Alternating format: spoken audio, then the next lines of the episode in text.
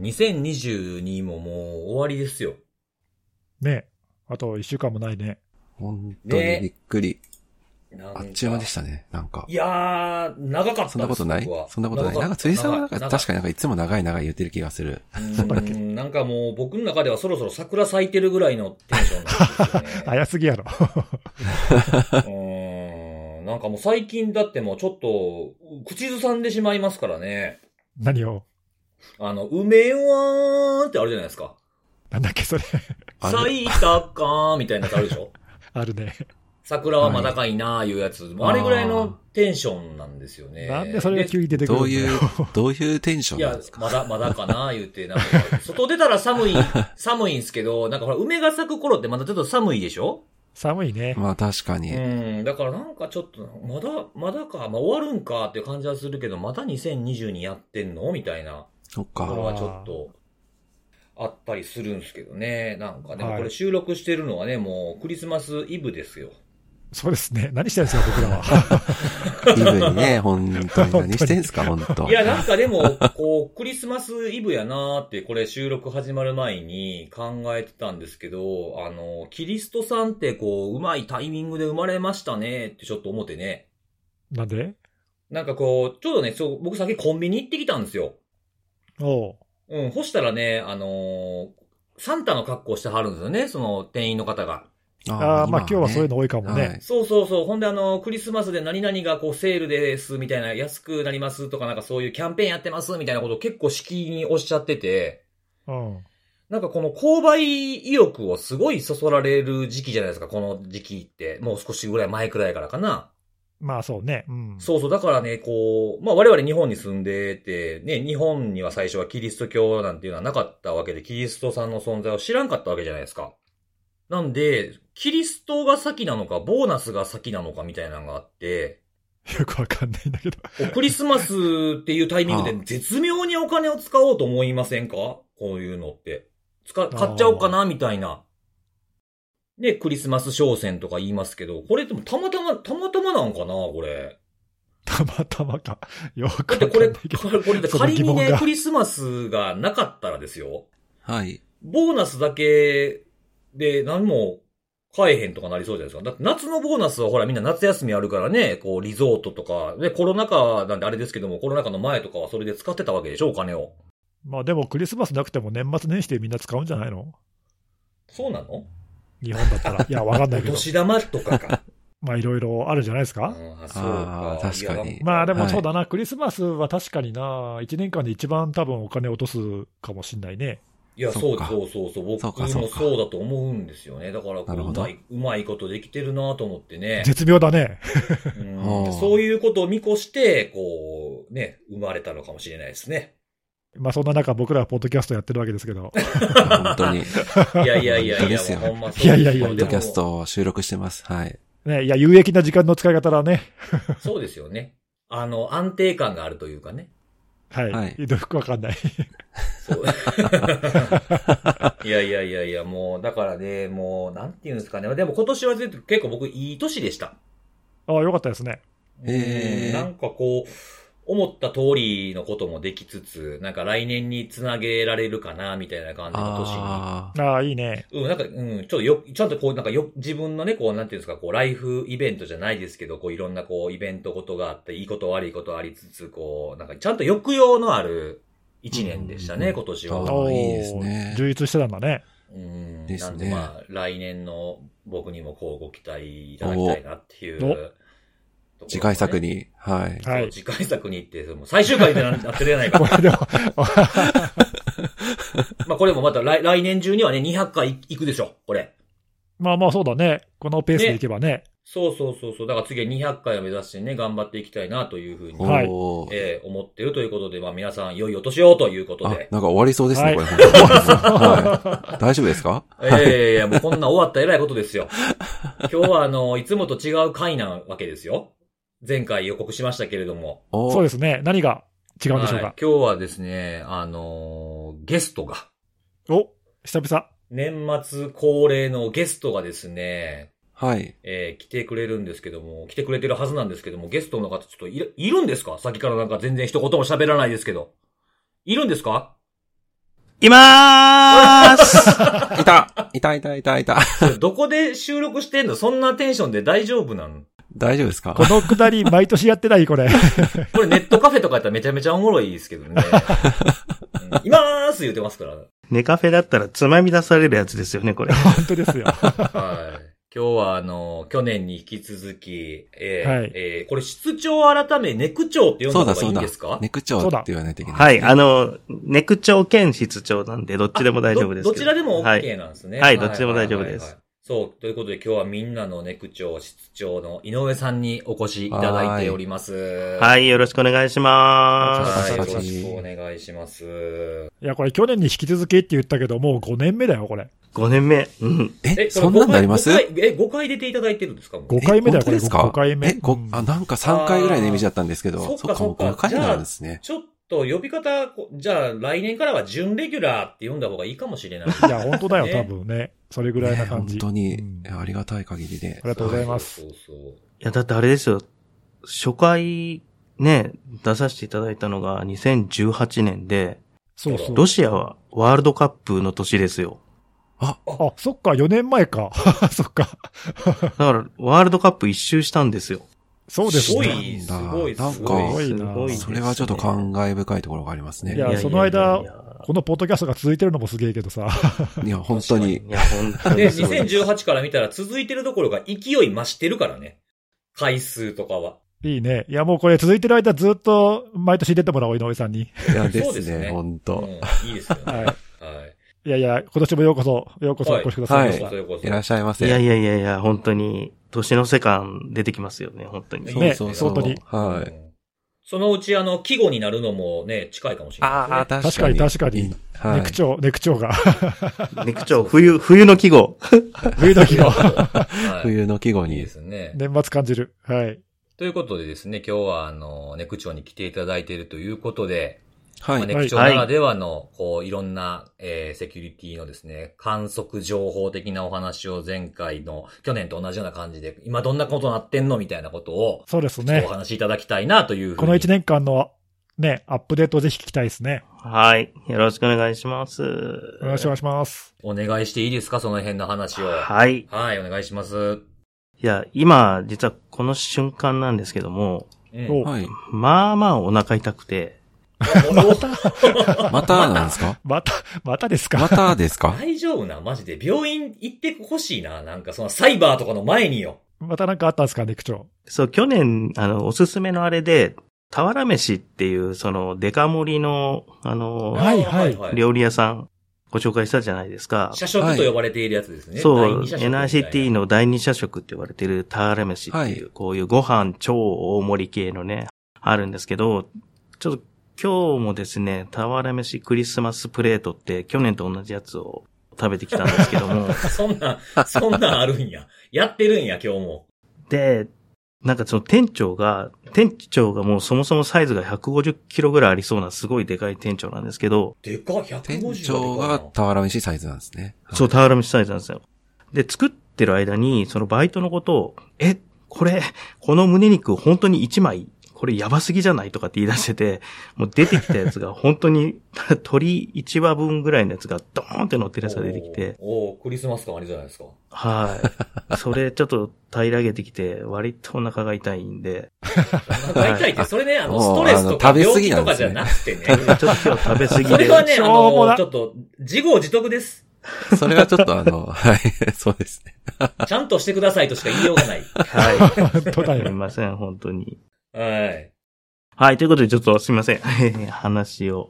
したいと思いますけど、まあ、毎年あの、出させていただいているときに、 NOTICE の話をしてるんで、 NOTICE の今年のアップデートをぜひ、えーお聞きいただきたいなと思ってますけども、もしご存知ない方のためにということで、 NOTICE の簡単な概要ですけどもおはいありがと、うございます。はい、すいません。あの、総務省と NICT と、えっ、と、ISP ですね、インターネットサービスプロバイダーの皆さんが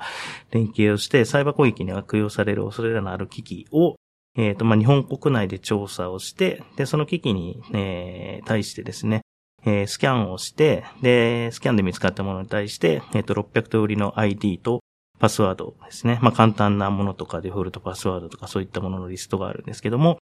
それを入力をして、で、ログインができたら、まあ、それ安全じゃない状態なので、えーそれを ISP に、えっ、と、お送りをして、で、ISP の方でユーザー特定をして注意喚起をして、で、さらに、えっ、と、注意喚起した、えーえーその利用者の方々ですね、が、えっ、と、ノーティスのサポートセンターというところに、まあ、電話連絡したりですね、メールで連絡したりして、パスワード例えば変えるのはこうしたらいいとか、えっ、と、ファームウェアアップデートこうしたらいいとか、そういった、まあ、サポートをして、で、感染の危険というかですね、えー恐れのある危機ですね、そういったものをなるべくなくしていきましょうという、えー取り組みをやっています。で、これが、えっ、と、2019年の4月から、えっ、と、本調査を開始をしまして、で、もう、だからそういう意味では、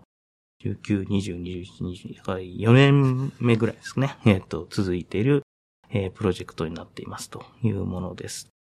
で、えっ、と、ノーティスが、えこの4年目に入って一番の大きなトピックとして、えーずっとできてなかった HTTP と,、えー HTTPS の、えー調査っていうのをこの6月から、2022年の6月から開始をしました。で、それまでは、テルネットと SSH の調査っていうのをずっとやっていたんですけども、それがこの6月からプラスで HTTP、HTTPS を追加で調査し始めるということを、えっ、と、やりました。で、それが一番大きい、えーところかなと思います。いや、予約ですね、これね。なんか、開始当初からずっとね、やりたいっていうか、やるはずだったのが、そうですね。ここまでかなかなかできかっちゃいましたね。てなかったんですけど、はい。はいなんとか今年スタートできたということで、で、えっ、と、ちょっと HTTP p の前に、その今までずっとやってた、えーテルネットと SSH の状況なんですけども、一番大きいピークが2020年の、えっ、と、12月にこれ注意喚起数のピークですね。実際に ID とパスワードでログインできたもので、注意喚起対象になったものが、えーの数なんですけども、2020年の12月に2005件。で、ここが一番のピークだったんですね。うん。で、えっ、と、注意喚起を ISP の方でやっていただいて、えっ、と、メールでやったりとかですね。あるいは、えっ、と、ISP さんによっては電話で家電ですね。電話をかけて、えっ、と、利用者に電話をかけたり、あとは手紙でやったりとかいろんなやり方をやってるんですけども、でそれで徐々にあのこの数を減らしていっていただいて、2022年の9月で1400件ぐらいまで落ちてきているんですね。ですので、えっ、と、2000件ぐらいから1400件ぐらいということで、だいたい30%弱ぐらい、注意喚起の数としては、えっ、と、減ってきているということで、まあ、徐々に、えー効果が、えー出てきているかなというのが、テルネット SSH では見えているということですね。で、えーこの6月から HTTP を、えープラスして行いまして、で、えっ、と、6月が一番初めに、えっ、と、やったんですけども、で、6月に見えたのが、えっ、と、HTTP と HTTPS で、えーこれ、まあ、ベーシックダイジェスト認証を今年度は、えっ、と、やってるんですけども、えーログインできたものが3011件ですね。なので結構やっぱり、えっ、と、たくさんあるあるというふうに予想はしてたんですけども、まあまあ、日本国内だけで3000件以上の HTTP、HTTPS で、えーログインできるものがありましたと。で、あともう一種類というかもう一カテゴリーで、えっ、と、HTTP、HTTPS 系と、あとテルネット SSH 系、両方入れちゃったよっていうのが309件、6月ですね。ですので、HTTP 系で結局入れたのが大体300あ3300件ぐらいの数が、えっ、と、入れたものが見えたということで、これがまた注意喚起の対象として、えー扱われていくという感じになっています。さっき重複って言ってたのは、その両方のプロトコルで入れたものを重複件数。あそうなんですたんですか？あ、はいそういうことですね。はいはいはい。これって、あれなんですか？その、今まではテルネット SSH でやってきてたじゃないですか。はい。で、HTTP、HTTPS が増えて、前にテルネットで指摘というか、ちょあの、注意喚起したやつで治ったけど、HTTPS も空いてたとかもあったりするんですよね、やっぱり。あ、それが、はい。そういう調査で結構難しくて、ああ、裏、裏、裏取りがでしづらい。しづらいのと、あと IP アドレスが、やっぱり変、変わっていくんですよね。はいはいはい ISP につながっているものなので。なので、先月の IP アドレスと今月の IP アドレスが、まあ入れたとしても同じかどうかっていうところは確証は取れないので、はい、なんはい。ですよね。というような感じで結構やっぱり、えっ、と、予想通りというかですね、相当入れる機器があるなというのがあって、で、ちょっとこれあの、ノーティスの公式の、えーホームページというかですね、そこに毎月毎月データが更新されて出て、えーいってるんですけども、ちょっとそこには、えっ、と、現れてない情報として、まあ、どういう機器が、えー見つかったのかっていうところなんですけども、えっ、と、SSH と、えっ、と、テルネット系は、やっぱりあの、ブロードバンドルーター系がすごい多かったんですね。で、一方で、えっ、と、HTTP、HTTPS 系は、もちろんその、えーブロードバンドルーター系も結構あるんですけども、それに加えて多かったのが、えっ、と、ウェブカメラ系ですね。カメラ系と、あとは、えー NVD、DVR とかっていう、そういう、そのウェブカメラの映像を保存するための、いわゆる、えっ、と、レコーダーですね。が結構やっぱり数があって、ちょっとやっぱりその HTTP 系で入れるものって傾向が違うなと。そういう、いわゆる Web インターフェースを持っている、えーものっていうので、えーちょっと傾向が違ってきてるなっていうところで、ぜひその、一般ユーザーの皆さんでこのね、あの、ポッドキャスト聞かれてる方も、えーウェブカメラがインターネットに直結してないかとかですね、あと DVR 機器が直結してないかとか、あるいは多分アップデートしてないものいっぱいあると思うので、これを機にですね、年末にアップデートしてほしいなというふうには思いますね。これちなみに今のお話で、ベーシック認証とダイジェスト認証が対象っておっしゃってましたよね。はい。ということは、なんかただ単にあのフォームの入力画面が出てくるようなやつっていうのは、そこから先はい行ってないっていうことですよね。そうですね。フォーム認証は、えっ、と、今年度6月からの調査には実は含めていなくて、えっ、と、まずは、えー簡単にできる、えーベーシックダイジェスト認証からっていう、えースタートになってます。なるほど。だからそこに含まれてないものも入れるともっと多いかもしれないってことですよね。はい、そうなんですよね。で、フォームが見えているものっていうのも相当数やっぱりあるので、えっ、と、今年度ですね、フォーム認証の、えーログイン施行をするためのちょっとシステムを作っていまして、これ結構難しいんですよね。おうほう。はい。というのは、あの、フォーム認証って本当に、あの、要は標準が決まってないので、パラメーターの値が、値というかその名前がバラバラですもんね。そうですね。うん。で、あと、どこに入力すればいいかとかですね。人間が操作して、そこまでマウス持っていって入力してとかってやらないといけないんで、結構大変なんですよね。で、それで、今、あの、うちの、えー NICT の機械学習系の研究者の人にも入ってもらって、えーその、フォーム認証なんで画像なんですよね、結局。なので、画像認識をして、で、それで機器特定をして、で、各、えっ、と、機器で、えっ、と、どこにどうやったらログインできるかっていうのを覚えておいて、で、それで自動的にそういうログインを試すっていうのを、ちょっと今システムで、えっ、と、作っていまして、で、それやるためには、機器をもう一個一個買ってきて、で、その画像認識をさせて、で、モデルを作って、で、自動的にそれにフォームに入力するっていうところを今、もう、あの、せっせと作っている状況なので、また来年あたりですね、えっ、と、フォーム認証にもちょっと挑戦するという感じになると思います。はいおーいいですね。面白いし、なんかその成果も楽しみですね、それね。そうですね。というのが、ちょっと、えっ、と、今年のノーティスのザクッとしたところですけども、はい。という感じです。いやなんかでも素晴らしいですね。なんか今年はその大きく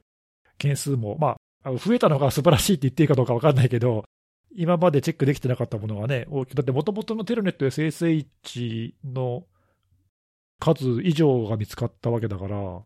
そうですよね。そういう意味ではね、脆弱なものが見つかって注意喚起につながってるっていうのは、すごいいい成果ですよね、今年はね。これをどうやってまた減らしていくのかっていうのを、えっ、と、ISP の皆さんとちょっといろいろと議論しながらですね、ですよやっていねくと。いう感じですね。普段ハニーポットとかでいろいろ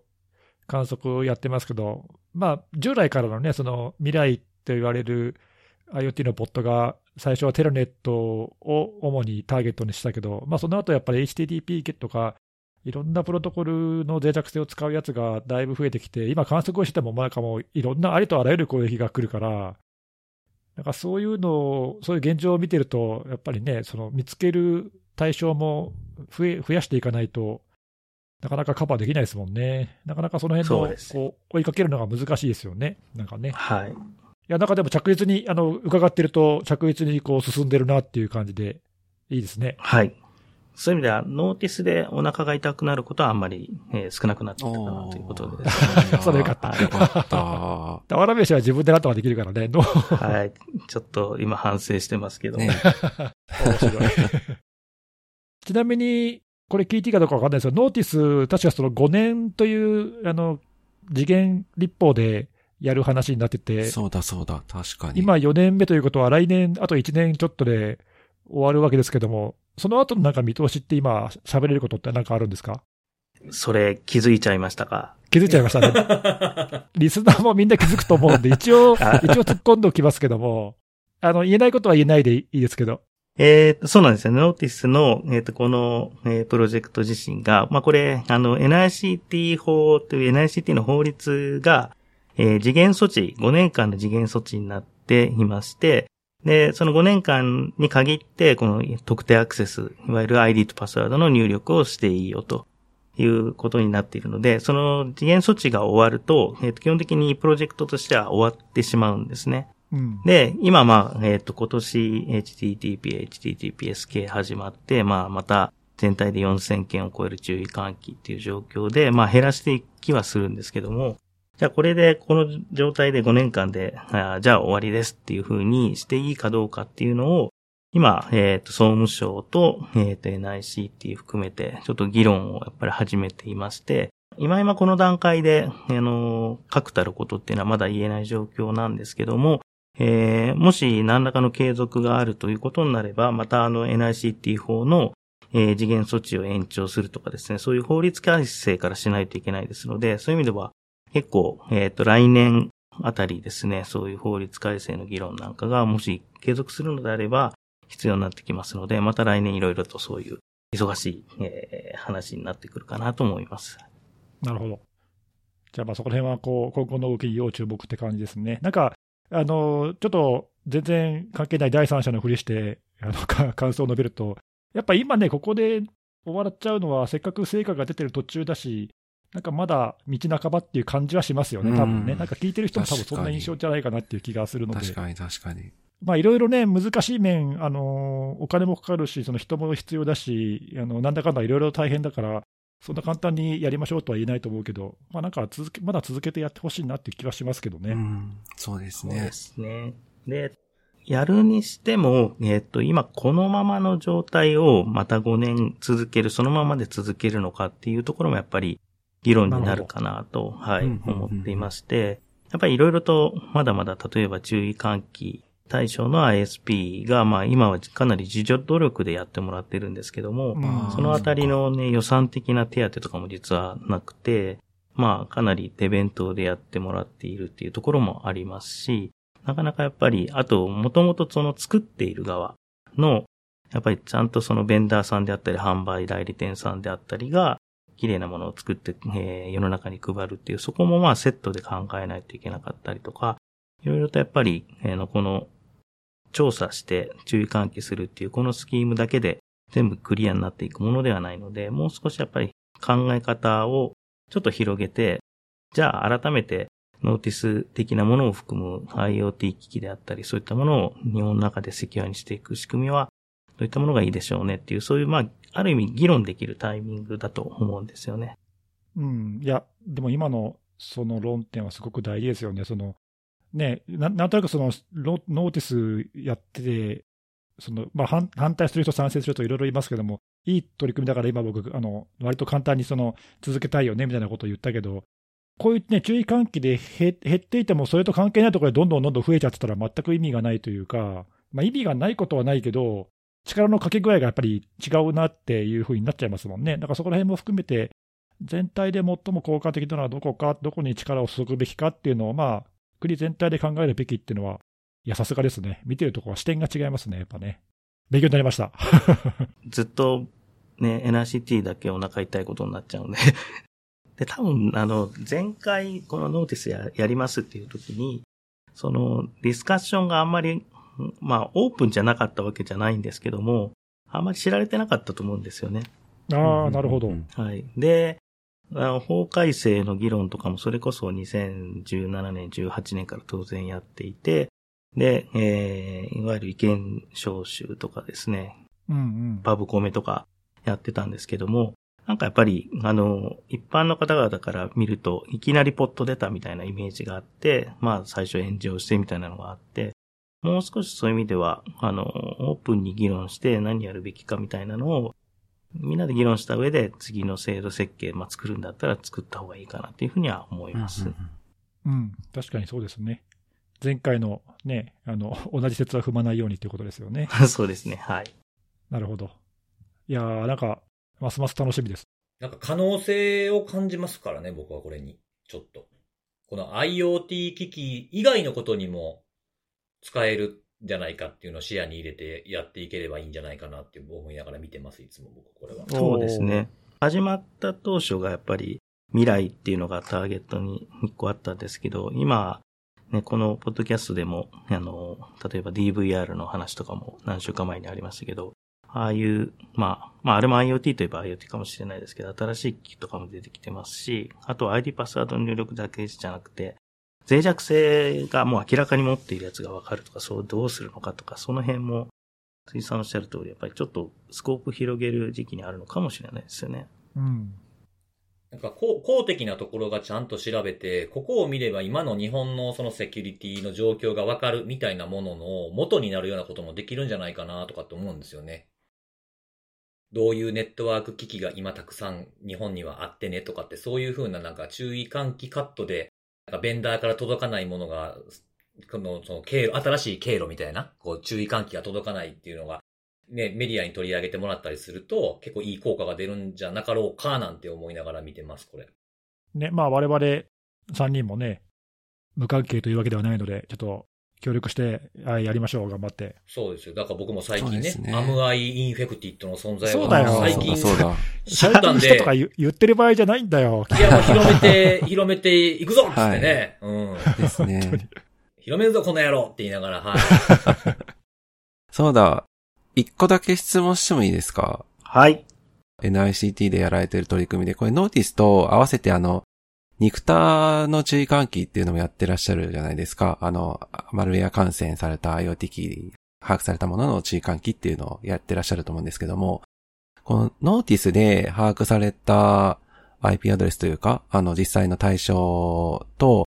ニクターで注意喚起している、まあ、実際にあの悪用されていると見られるような、そういった IoT 機器とのなんか因果関係とかっていうのはこれまでこの観測活動をやられてる中で、なんか見えてきたりとかっていうのはあるんですか？あ、そうですね。IP アドレスベースで、まあさっきのあの IP アドレスの付け替えりとか考えると。ちょっと変わっちゃうっていうのはあったそうなんですねあったと思うでんですけど。はあるんですすけども、でもやっぱり見ていると、あの、ノーティスの注意喚起で、えー、まあ、値行きとかもとは言われてますけども、ずっと残ってるやつとかがいて、で、そういうのが、この肉体の注意喚起の方にポコって映るようなタイミングがあったりっていう、そういうものはいくつかやっぱりあったりするので、なるほど。要は、弱い状態で繋がっているものが、まあ、マルウェアに見つかってしまって、マルウェア感染させられて、で、ニクターの方の注意喚起。で、ニクターの方の注意喚起に乗ってくるっていうのは、えーニクターのダークネット観測網っていう未使用の IP アドレスの観測網に対して、えっ、と、何か通信を出している。つまり、多くの場合、えーマルウェアを感染して、次の感染先を探すスキャンをやってるわけなんですけども、まあ、そこに来るやつがいるっていうことで、まあ、つまり ID とパスワード緩いので繋がっていると、そのうちマルヤに見つかって感染してしまって、ね肉体の方にやってくるっていうようなものは、まあまあ、ちょぼちょぼは、はい、いますね。あ、やっぱあるんですね、そこは。はい。なんかその、まあ、多分伝え方とかっていうところにもかかってくるところだと思うんですけど、まあ、なんか ID パスワードが漏れてて、で、入れるから何なのっていう、多分なんかそのまたさらに先っていうのをなんか実際に、あの、具体的な話含めて、実例ベースでお伝えできるような形によりなっていくと、まあ、あの、あまり動かれなかったんじゃないかなって思われるところももしかしたら、動いてくれるようになってくれるんじゃないかなとか、まあ、あるいはそういった事例があるから別のところで、まあ、さっきね、あの、今後の取り組みとしてっていう幅をどう広げていくかって議論があるんじゃないかって話あったんですけども、なんかそういったところにもつなげていけるような感じはしたので、まあ、やっぱりそこはある程度繋がってる部分もあるということで、はい、ありがとうございます。はい、ありがとうございます。そうなんですよね。だから結局、ニクターの方の中間期に乗ってきたっていうのは感染しちゃいましたっていうことで、で、じゃあ IoT 機器が感染して、一般ユーザーにとって何が問題かっていうと、実はあんまり一個の機器に関して言うと、ユーザーが感じるぐらいなんか不便なことが起こったりとか、通信できなくなったりとか、そういうわけでもないっていう、そういう、そこがまた注意喚起の難しさでもあるんですけども、まあそういうのもいろいろと啓発活動を含めて、まあ実際これ感染してしまうと、攻撃プラットフォームの一部になって、まああの、この、ポッドキャストでもよく出てくるブーターストレッサーの手先になってしまうとかですね。まあそういったことも含めてちょっといろいろと、もっともっと注意喚起、プラス、えー啓発活動もしていかないといけないなというふうに、はい、思います。はい。ありがとうございます。では、ノーティスの話こんなぐらいで大丈夫ですかねはい。お、ということはまだもう一つなんかお話があるんですね。はい。えっ、と、ノーティスにプラスアルファで、NRCT の中でですね、去年から取り組みを始めているサイネックスっていう活動が、えっ、と、ありまして、そのご紹介ちょっとさせていただきます。おで願い、します。はい。ありがとうございます。サイネックスが、えっ、と、サイバーセキュリティネクサスっていう略なんですけども、日本語で表すとサイバーセキュリティ統合知的人材育成基盤っていうふうに、えっ、と、呼んでいるものです。で、えちょっとここで、あの、ネクサス上クイズしていいですか？いきなり。サス超クイズ。急、急、急に始まっ いいですね。いいですか？はい。セキュリティ自給率っていう言葉がありまして、要は、セキュリティのいろいろな、まあ、機器であったりとか、サービスであったりとか、ありますけども、まあ、国内で使われているものですね。で、そのうち、国産のものが使われている割合、自給率は、どれくらいでしょうかということで、で、まあ、サービス、もういろんなサービスありますけど、そのサービスでよくあるのが、実際使っているセキュリティアプライアンスとかソフトウェアは海外製のものですよっていうのは、まあ、国産に含めずにっていうふうに考えて、あの、皆さんの周りで使われている、えー機器とかですね、さ、あの、ソフトウェアとかを想像して、だいたい自給率ってどれくらいかなっていうのを、ざっくり答えてみてください。対象はどのくらいかにもよると思うんですけど、まあ、多分どういうふうに切り取ってもめちゃくちゃ低いなだろうとは思ってて、うんうんううんん。1%未満なんじゃないですか、多分お !1% 未満。ネギスさん1%未満。言い過ぎかな？わかんないけど。他の二人は？いかがですか？うーん。じゃあ私はちょっと期待を込めて1割。うーんじゃあ僕ちょっとネギスさんと被っちゃう部分があるけど、0.5%。おー、なるほど、なるほど。はい。えーとですね。正解は、はい。僕もよくわかってません。すいません。ちょっとちょっとすごい成立してないの出してきた。あり？ちょっとクイズとして、すごい、ちょっとありなんです出か題者が問題を自給できてないじゃないですか、それ。それもひょっとしたらあるかなと思ったけどさ。はい。あの、ありそうでこの数字ないんですよね。あそっかあ、意外と調査されてないってことなのかな？ねないんですよ、ね。調べてくださいよ。やって？やって、ね これ調べたらね、結構面白いと思うんですけど、まあ実際やっぱり調べるのが大変なんで、えっ、と、誰も調べてないんですけど、お聞きしたかったのが、このお三方のセキュリティの超専門家の人たちの肌感覚が聞きたくて、で、僕の肌感覚的にもやっぱり、まあ1割は切ってるだろうなっていう肌感覚なんですよね。ですよね、多分ね。はい、1割以下ぐらいが、まあまあいい感覚なんじゃないかなっていうふうに思っていて、で、その自自給率のことを考えると、まあ今年も、今年もというか今年いろいろあったじゃないですか。ロシア、ウクライナ情勢とかですね。で、昨日まで、あの、いいって言われていたアンチウイルスソフトがなんか突然もう使っちゃダメなものになったりとかで、で、やっぱり今、ここ、この状況、日本の中の状況で、セキュリティ自給率がこんなに低くて、じゃあ本当に大丈夫なのかっていうところが、国としても、えっ、と、課題意識が大きくどんどんなってきているというのが、まあ背景にあって、で、それでサイネックスという話につながっていくんですね。なるほどなるほど。はい。で、えっ、と、まあ、端的に言うと、えーサイネックスっていうのは、まあ、三感学の、えー結節点、ネクサスっていうのは結節点って意味なんですけども、えーを作って、で、えー、国内のセキュリティ自給率を上げていきましょうと。あとは、えー、国内のサイバーセキュリティの対処能力っていうのを、えー、と可能な限り上げていきましょうと。そのための、えー、結節点ネクサスを作るっていうのが、まあ、サイネックスの、えー、と一番の目的になっています。で、えっ、と、去年の4月1日からですね、えー、スタートしてるんですけども、我々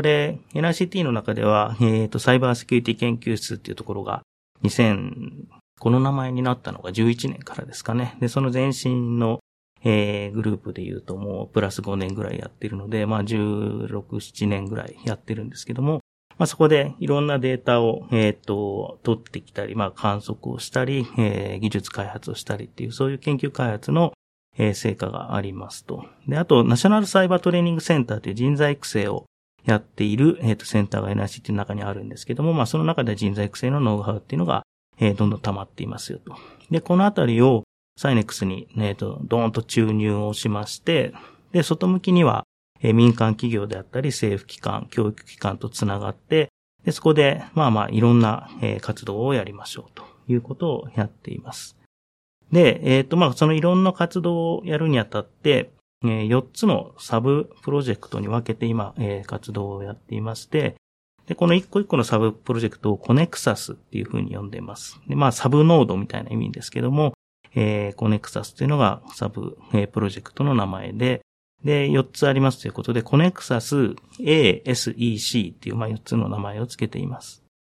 で、えっ、ー、と、 Co-Nexus A っていうのが、A が accumulation、データを集めますっていうのと、アナリシス、えー、解析しますという A で、え、この中ではいろんなま観測機構というかですね、え、データを、え、観測する仕組みっていうので、データをたくさん収集蓄積をして、で、プラスアルファ、え、定常的にそれを分析する、え、解析者のコミュニティを作っていきましょうと。で、えっ、と、国内でみんなで、え、解析できるような仕組みを作りましょうというのがコネクサス A です。で、コネクサス S ですけども、えー、この S はセキュリティオペレーションの S とシェアリング、データのシェアリングの S です。で、えー、さっきの解析者コミュニティを作りましょうという話にもつながっていくんですけども、なかなかいきなりスキルフルな、えー、解析者が、えーと、いきなりいるわけではないですので、この S では、まずその高度な、えー、セキュリティオペレーションにをできる人材、即人材を、えー、育成していきましょうということで、その即人材育成の S ですね。で、さらに、この即人材を育成する中で、いろんな教育情報っていうのを国産で、国の中で作り出していって、で、叱るべきところにその情報を、えー、提供していきましょうっていうのが S です。で、三つ目がコネクサス E、エバリュエーションの E なんですけども、ここは、まあ、これ、NRCT もいろんな国内のベンダーさんであるとか、セキュリティベンチャーの方々とお話しする機会があるんですけども、まあ、どこも口を揃えて実はリアルなデータが足りなくて、なかなかその製品検証できないっていう話があるので、この NRCT の中をもうテストベッドにしてしまって、その中に、えこの国産製品のプロトタイプを持ち込んでいただいて、で、え長期運用検証しますよと。で、えっ、と、うちの NRCT CSAT っていう、かなり空気読んでない、えっ、と、人たちがいるので、そこでボコボコですね、製品を叩きまくって。空気読んでないんですね。はい、空気全然読めない人たちがいるので、でそれで、あの、辛口フィードバックをお返しをして、で、どんどん、あの、製品ブラッシュアップしていきましょうというのが、コネクサス E です。で最後四つ目、コネクサス C が、これサイロップっていうのの C なんですけども、これサイロップっていうのは、サイバー演習ですね、を、えっ、と、オープン化しましょうというプラットフォームで、えうちのナショナルサイバートレーニングセンターの方で基盤作っていたものなんですけども、それを持ってきまして、で、えっ、ー、と、サイバー演習を基盤自身ですね、それをオープン化しましょうと。で、これ裏は何かっていうと、例えばまあ、えっ、ー、と、民間企業であったりとか大学とかで、えサイバー演習で実際にまあ手を動かしてやるような、え、ハンズオン系のものですと、まあ、ハードウェアの基盤を用意したりとか、あるいはその上で動く、え、コンテンツを毎年毎年新しいものにアップデートしていくってなかなか大変なので、その辺はもうまるっと NICT の方でサイネックスでやっちゃいますよと。で、その、えー、ハードウェア基盤とコンテンツを使って、えー、例えば商用のサイバー演習サービスであったりとか、まあ、大学とか高専であれば、えー、授業とかですね、そういったものを、まあ、どんどんやってください、自由にやってくださいっていうのが、コネクサス C になります。でこういう、えっ、と、コネクサス ASEC という4つの、えー、コネクサスで今プロジェクトを、えー、ガリガリ回していっているという状況にあります。ネクサスっていう、結節点っていうネーミングがいいなと思うんですけど、逆に言うと、その、結びつける点に過ぎないとも言えるわけで、どれだけここにその結節点であるネクサスに、そのさっきその三感覚っておっしゃってましたけども、いろんなその総力をそこにこう集められるかっていうのと、あとその結びつけただけじゃ多分ダメで、そこに集まった結びついた人たちが、そういうその、これまでのその組織とかいろんな枠を超えて、どれだけこう、なんかこう、ダイナミックにこう有機的につながって活動して成果が出せるかっていう、なんかなんか多分そこにかかってる気がするんですよね。あくまでそのためのこう、場だから、それをね、こう、うまく活用するもしないも、その活動次第っていう感じがして、そう、ね、なんかそういうのも含めてなんか、あの、いい、いいネーミングだなと思いますね、なんかね。おっしゃる通りで、まあ実際に、まあこういう情報共有的な活動って、まあ国内外でもやっぱりたくさんあるんですけども、うん、まあ多くのものがその器だけ作って、じゃああと頑張ってみたいな感じが多かったと思うんですね。うんうん、で、それであの集められる人たち大体同じプレイヤー、国内だと同じプレイヤーで、えー、若者の情報共有疲れとか言われてたりもしますけども、そういう状況が起こっていて、で、まあ、サイネックスはちょっとその辺のこともやっぱり反省点として多く取り入れて、まずそのデータ自身も NICT が今まであの溜め込んできたたくさんのデータがあるので、そういうのもくべて、なんかデータ持ってきてくださいってすると、やっぱり、あの、途端に組織としてはハードルが高まるので、まあデータ持ってくるんじゃなくて、もう知見を、あの、持ってきてくださいと。要は解析者としてのあなたの知見を持ち込んで、ださいと。で、データはこの中でガチャガチャいっぱい取っていますので、で、それをみんなで解析しましょうっていうような、えっ、ー、と、データのリポジトリをちゃんと最初から用意しておくっていうのと、あとは、プラス、あの、NICT の解析チームがこの中にもがっつりと入って、まあ、いろんな解析をこのサイネックスの、えー、枠組みの中で、えー、ずっとやっていて、で、そういう解析の情報共有もどんどんくべていくっていう感じで、まあ中でやっぱり活動するための最初の起爆剤というか、になるような活動を中でこうぐるぐるぐるぐる回していって、で、みんなそれを見ながら、ここ入っていったらなんかいろいろ面白いデータ取れるなとかっていう感じで、メリット感じて入ってきていただけるといいなというので、ちょっと今最初の2年目なんですけども、やってる感じですね。僕らも中の人ですけども、ちょっと一旦それ忘れて、あの、聞いちゃいますけど、まあ2年、2年目ということで、まあまだ立ち上がってあのまあ、そんな経ってませんけど、どうです？その、ネク長的に、こう、活動の手応え的なものっていうのはなんかもう感じられてるんですか？そうですね。あの、数的なところ、例えば、 Co-Nexus A の解析者コミュニティですと、36組織ぐらいから70人ぐらいが入ってきてくださっていて、うん、で、まあ定期的に会合みたいなの開いたりとか、えー、あるいはなんかスラックで情報交換とかやってるんですけども、すごい解析者の人たちが最初に入ってきてくださって、それはありがたいなと思っています。で、ここからもっともっとそうですね、活動を中で、なんていうんですかね、えー、情報共有の活発化であるとか、なんかこういうの見えたよとか、ちょっとうちでこうこういうの見えてるんですけど、そっちどうですかみたいなものっていうのは、まだまだ、なんていうんですかね、えっ、ー、とみんな手探りでやってるところが多いかなと思っていますので、その辺をやっぱり来年あたりはですね、もっとブーストしていかないといけないのかなっていうふうには思っています。なるほど。あとあれですよね、その、まあちょっと僕もそんなに詳しく知ってるわけじゃないけど、なんですかね、いわゆるその草の根コミュニティ的なものって国内にもやっぱりいくつかあって、まあそういうところはそういうところで、まあそれなりにあの活動を活発にやられてるんじゃないかなと思うんですけども、まあなんかうまくそこら辺のところともなんか取り込めるっていうか、連携とかできたりして、こうね、全体を幅広くカバーするような活動になると、なんかいいかもしれないですね。こう、バラバラにこう知見が溜まってるような感じじゃなくて、すべてを覆えるような。そうですね。はい。なんかそういう、やっぱり、いろんな、なんていうんですかね、もうその会社の枠組みとか、ね、えー、超えて活動しているところも結構たくさんありますので、そういうところと一緒にコラボレーションしてやっていたりとかっていうのは、すごく重要だなと思いますし、あと今、ちょっとやり始めているのが、リサーチアシスタントっていう、これ、あの、NICT が学生さんを、えー雇用できるような仕組みがあるんですね。で、そういうリサーチアシスタントの若い学生さんに、このコネクサスの中に入ってもらって、で、一緒にこうガチャガチャ解析をしてっていうのをやろうとしていて、で、まあその、セキュリティのエンジニアになりたかったり、あるいは NICT 的にはもっと研究者になりたい人っていうのを増やしたいんですけども、まあまあなんか学生さんも忙しいですし、あの、ドクターの学生になるとちょっと自分も生計を立てながらみたいな人も結構いるんですけども、えーちょっと簡単なバイトするぐらいだったら、この中でガチャガチャ一緒に、えっ、と、解析をした方が、まあ、生計も立てられてっていうと、まあ、身も蓋もない言い方ですけども、うんうん。で、やりながら、自分でスキルも身につけながら、そしてコミュニティのネットワーキングもできるみたいなので、えっ、と、RA の人たち、リサーチアシスタントの人たちもちょっと今入ってきてもらっているっていうのがあるので、そういうまあ本当に、本当に若い、えっと、力と、あとコミュニティの力と、っていうのももっともっとどんどん入れていきたいなと思っているところですね。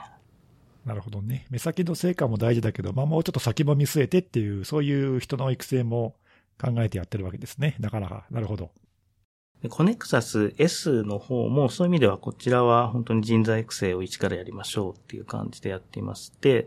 二つのコースに分けているんですね。で、一つが、えーっと、SOC 研修のシステムっていうのがありまして、これまあ、あの、SOC のオペレーターになるための、えーまあ、一通りの研修っていうのがいろいろ入っていまして、まあ、インシデントハンドリングとかですね、の基礎的な部分とか、まあ、パケット解析、マルウェア解析、フォレンジック、浸透みたいな話もいっぱいあって、まあ、あの、相当腕に自信があるエンジニアでも、え100時間以上は優にかかるようなものがあるんですけども、まあ、これを半年かけて、コネクサス S でやってもらうと。で、これオンラインで全部できるので、えー最初にうちの解析チームが各研修生の人たちのスキルセットっていうのを、えー評価をして、で、どの辺のスキル身につけたいですかみたいなものも、えっ、と、ヒアリングをしながら、で、最後は、あの、このオンラインの研修システムを、えー半年間ずっとやって、最後のテストみたいなのが、うちの解析チームの、えー最後の卒業試験みたいなのがあって、で、最後、あの、終了証を出すみたいなのをやってるんですね。で、一期生が、もう、あの、半年終わって6名終了したんですけども、結構いろんなバリエーションというか、まあ、多様性のある方々が入ってくださって、あの、もちろんそのセキュリティエンジニアですっていう、え方もいらっしゃるんですけども、中には、もう完全実はセキュリティの営業職なんですけど、今までそういう本当の技術にに触れたことがなくて、やっぱり自分が売ってるものとかこれから売るものに対してちゃんと自信を持って売りたいので、営業職だけど、えーちょっとやってみますっていうので、かなり苦労されながらも半年間、あの、しっかりやられてっていう方もいらっしゃいますし、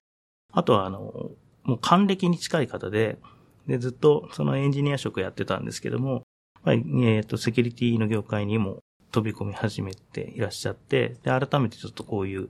えー知識身につけたいっていうのでやられていて、ですので年齢の幅とかいろいろ職種の幅とかも幅広くやっていただいていて、非常に見ている側も面白いなっていう感じでしたね。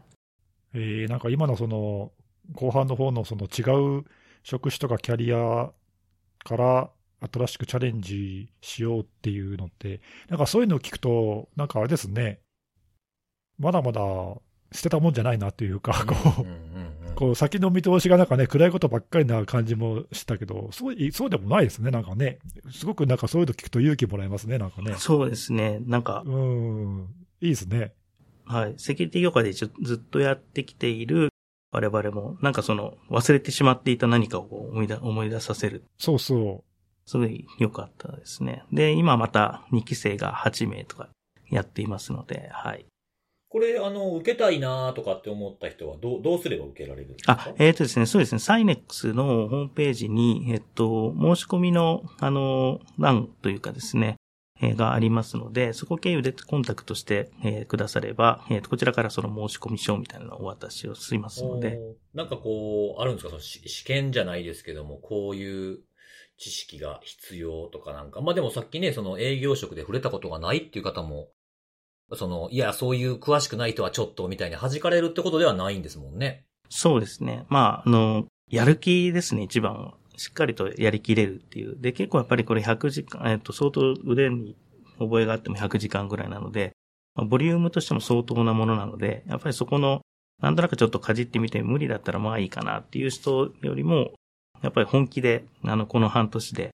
力をつけてやるぞっていう、そこがある人が、えっと、一番、やっぱりいいかなと思ってますね。まあそういう意味では一番最初に、うちの解析チームがいろいろとヒアリングをして、あとあの、セックボックっていう、えー、セキュリティの、はいはい、そのスキルセットを表現する、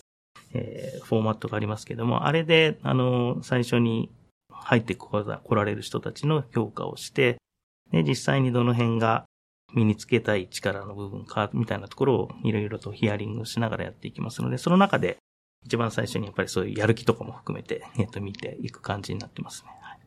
あじゃあ一応なんかその、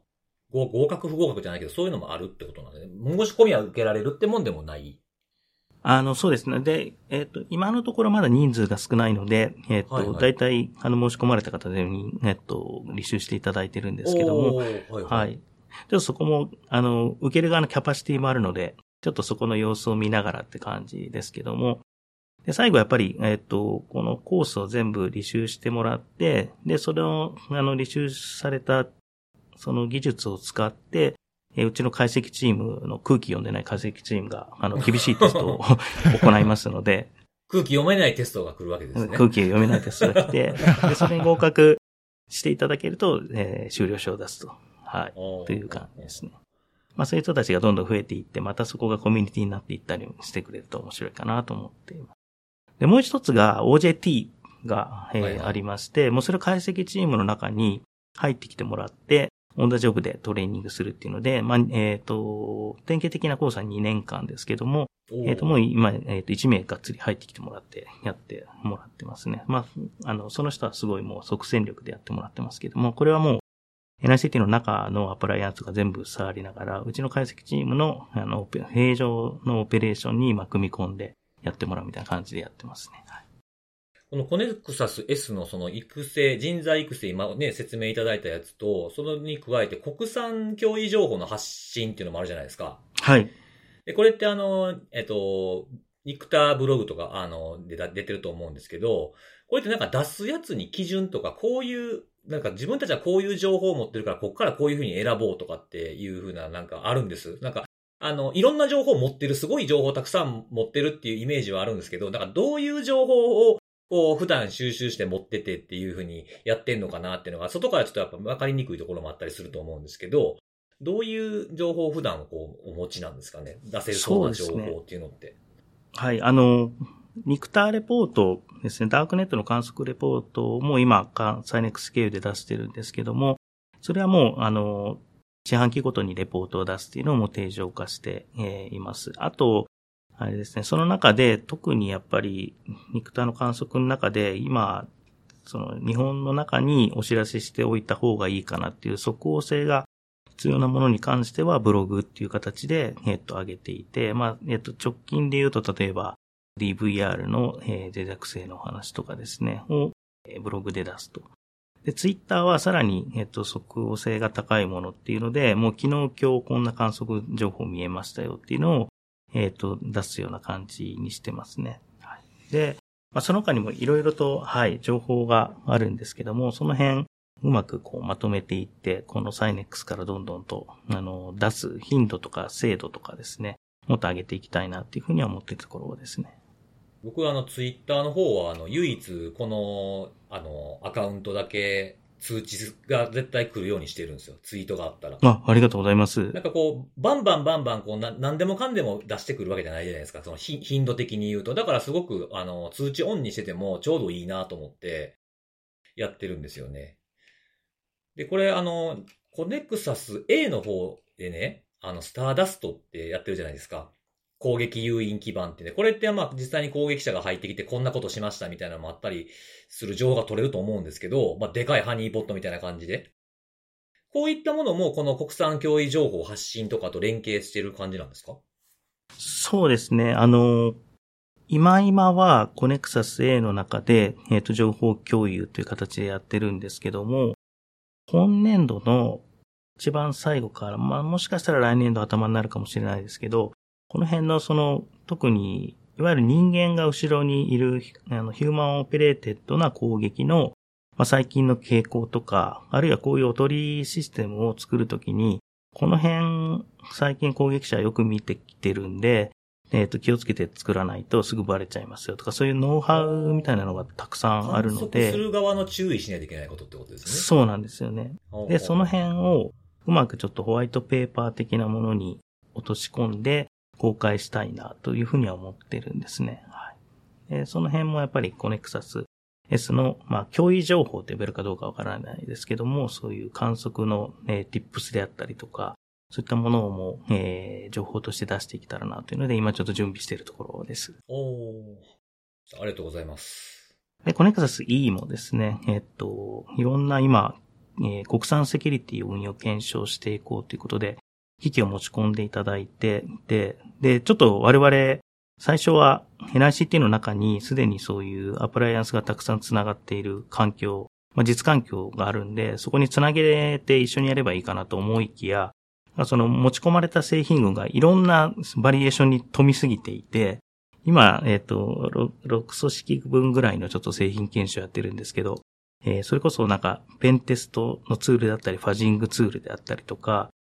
レピテーションサービスとかですね。まあ、結構いろいろサービスの、えーと種類とか技術が違うので、それごとに検証環境をちょっとカスタムで中で、えーうちのコネクサス E のメンバーが作って、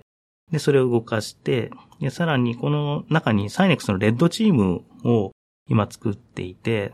要は模擬攻撃をその中で仕掛けて、で、各、えー製品がどういう反応するか、みたいなのを、まあ、えー海外製品と横並びでこう見つつ、まあ、検証しているみたいなところで、結構、あの、検証にコストをかけて、一生懸命やってるところですけども、えっ、と、だんだん、えーその中から、えー製品として羽ば羽ばたくものが出てきてほしいなっていう思いで、ちょっとそれはやっています。はい。結構、えちゃんと仕事されてるなって思いました。当たり前じゃないですか。いやー、すごい。いや、してるな、してるなとは思ってたけども、こうやって改めて聞くとなんか、ちゃんとしてる人や、みたいなね、お腹痛くなってるだけちゃうな、伊達にっていう感じがね。そうですよ。確かに。うんいや、なん、か、あの、ただドラクエやってる人っていう リピュテーションなんですけど、まあ、あの、仕事も一応ちょっとはやってます。はい。なんかそこをなんかこう、またこう、やってる時間をこう出してこないところがまたちょっといいなと思うんですよね。いや、そんな褒めても何も出ないですよ、今日。いや、でもあれですね、その、井上さん的にはこう、やってない風がかっこいいけど、あの、サイネックスとしては、こう、なんていうんですかね、こう、おいおい、こんなに次から次へと成果出てくるのかよっていうぐらい、こう、なんか出していきたいですよね。まだまだ多分その、僕らまだ中にいるから、井上さんとこう、仲も近いしね、あの、ど、どういうことやってるかって見えてるけど、まあ多分今これ、その聞いてるリスナーさんの人とか、全然関係ない人、第三者の外部の人から見ると、まあまだまだ何やってんのかなってよく見えない、活動かなっていう気もするので、まあまだ2年目なんでね、これからだと思うんですけど、いや、あそこすげえなって、こう、全然知らない人も言ってくれるくらいな感じにやっぱりしていくだけの多分力を持ってるし、その結構今ね、説明聞いてても、すごくいろんなことに欲張りにこう取り組んで、貪欲にやっていこうっていうか、感じが見えてるので、なんかもうそれがどんどんどんどん花開くといいですよね、なんかね。ちょっとそういうのにこうね、期待したいですよね、やっぱね。はい。ちょっとやっぱり外向きに、あの、もっと活動を発信していきたいなっていうのが来年の重要なミッションの一つですね。うん、なんかもっともっと目立っていきたいですよね。あの、コネクサス C って一番、はい、最後の人材育成のプラットフォーム結構いろんな面白い使い方されていて、もちろん商用のサービスで民間企業が使ってもらっているって例も出てきてるんですけど、結構大学とか高専で使ってもらっているのが面白くて、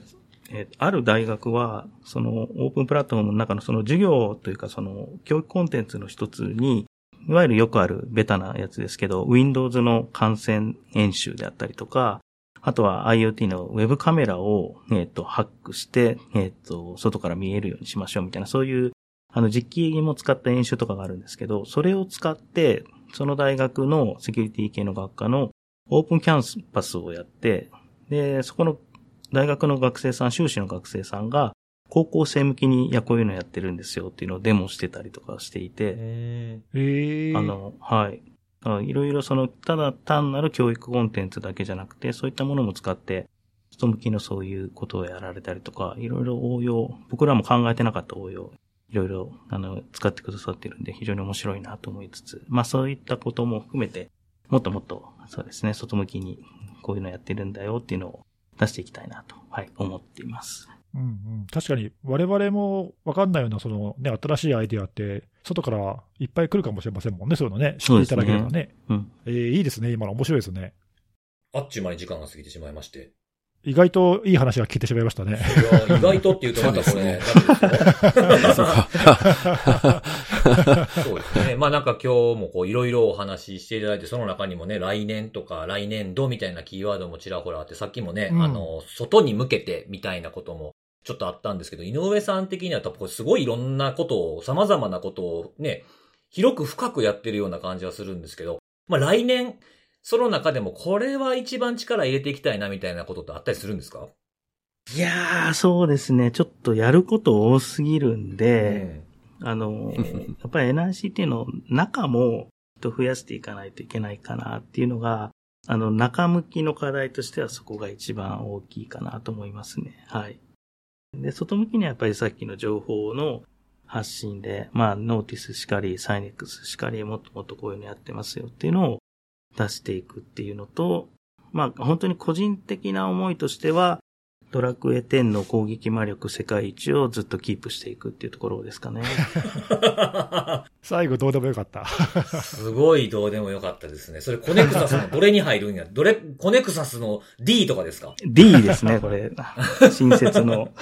親切ですよね。一人しかいませんけどね。はい。はい。今のところ。はい。えー多分勝手にやっとけって言われて終わりだとは思う。そうですね。はい。はい。わかりました。ありがとうございます。はい。はい。ということで、いろいろお話を今日も伺ってきたわけなんですけれども、最後にですね、あの、せっかくなんで、いつもやってるおすすめのあれ、えー室長はネク長バージョンっていうのを、えー聞いて終わりにしようかなと思ってるんです。何かあったりしますかね？こう、今年のベストバイだとか、皆さんこれいいですよ、知らないでしょ？みたいなものとか何かあれば教えていただければと思うんですけども。わかりました。ちょっとですね。あの、フィリップスっていう会社ってご存知ですか？はいはい。あ医療機メーカーヒゲ剃りとかですか？そうそうそうそう、そういうのはいはいはいをはい。作ってるメーカーなんですけど、ありますね。はい。はいそこが作られているうん。鼻毛耳毛カッタ かぶせてくるやん。どっかで聞いたんだけど、それ。すごい、2なんか回連続。最近聞いた、フィリップスの鼻毛耳毛カッターっていうのがあるんですか？ー。はい。あの、NT115210 ってやつがあるんですけど、はいはい。これ、あの、鼻毛カッターにして2万円以上するんですよ。すげえ、高級。高級。僕が紹介したやつのが19本とか買えちゃうぐらいの値段じゃないでそうなんですよね。ただ、あの、1000円ぐらいの鼻毛カッターって、あの、歯がちょっと丸くなっていて、ああ、はいはい。それをこう、あの、出し入れするみたいな感じじゃないですか。そうですね。ぐりぐり回す感じというかね。はい。で、あれ、まあ結構リーズナブルなんですけど、うんなんか、一本すごいボスキャラみたいなやつが残る時とかあるじゃないですか。ないですよ、そんなこと。ないですか？そもそも、そもそも僕の鼻の、まあ皆さんはどうかわかんないですけど、僕の鼻の中にボスキャラみたいなやつが、そもそもいないんですよ、ね。何の話してんだよ。ボスキャラ残るんだ。ええあ、その、なんか、あ、あの、僕が紹介したようなクラスのやつでは、太刀打ちできないようなやつがいるというやことですつがたまに。いるんですよ1000ね。円じゃ勝てないやつがいるのか。はいはいはい。で、それを、この2万円のやつは完璧にやっつけてくれるんで、へえボスですら太刀打ちできない。はい。ぜひこれ、あ、じゃあその、すこう、ごいの出てきたなコンシューマーっておかしいですけど、まあ、こう、よく広まってるような、えーものを使った上でここにたどり着かれたってことですか井上さん。はい。僕も最初のやっぱり1000円ぐらいのやつから始まったんですけど、あええええええなやっぱり何度もどうしても倒せないボスキャラっていうのが出てくるわけなんですよね。この、この装備では無理だと。無理だと。うんうんうんやっぱりこれは、ちょっと、あの、はやぶさの剣でしっかりとこう、はいはい対峙しないと無理なやつが出てきたので。2回攻撃するやつやっけ？はい。はそのバチバチってこう、はい。そうですよね。例えが。はいはい。多分聞いてる方のほとんどがあんまりピンと来てないかなっていう気がするんですけど。感じだよね。もう一個ちょっとおすすめがあお、りま二つして。もあるんですね。はえー。い。次は何カッターなんですかね？次はですね、はい。次はですね、カッターではないんですけども、はいはいはい。国立研究開発法人、情報通信研究機構っていうところがありまして、はい、はい、ありますね。あこれもうぜひ、今、研究者、エンジニア、あの、募集しておりますので、めちゃくちゃおすすめしております。ただの PR やないか、いう話ですけど。おすすめなんで、はい。あの、研究者だけじゃなく、エンジニアも、さっきのそう、あの、リサーチアシスタント、学生さんなんかも集めてますあので、あ、ぜひぜひ確かにそれ。はいいかも。はい。ご興味があれば。これ聞いてる方とかね、あとこの聞いてる方の近くにいるね、学生の方とかそういうふうな人からにも、ね、こんなんあるよみたいな感じで。そうなんですよね。僕ら3人とも協力研究員だからね、ちょっとやらせっぽいけど、僕、普段そのお付き合いのある NICT の人って、なんかみんな楽しそうに仕事してますよね。それはなんかいいなと思って。あの、外から見てても、なんかみんな楽しそうにやってるんで。うん、なんかまあ結構充実して働いてんだろうなっていう、あの、うんそういう感じはしますね、見ててね。うん。まあだからおすすめかどうかはわかんないけど。うんまあまあね、井上さんのおすすめが2つだったということで。はい。ありがとうございます。ありがとうございます。はい。じゃあ、あの、ぜひ、あの、申し込んだりしようかなと思った方、まあ、思わなくても今年いい年で終えようかなと思った方は、この花の穴のボスキャラを倒して、新しい年を迎えるっていうのも一つ、ええいいんじゃないかな、なんても思いますね。はい、お後がよろしいはいはい。はい。ということで、えっと、今年のセキュリティのあれは、まあ、一旦これで終了ということで、一年間皆さん聞いていただいてありがとうございました。また来年も本当にありがとうございました。えーえー頑張ってやっていこうう頑張って楽しんでやっていこうかなと思ってるんで、はい、またお会いしましょう。ではでは、良いお年を。良いお年を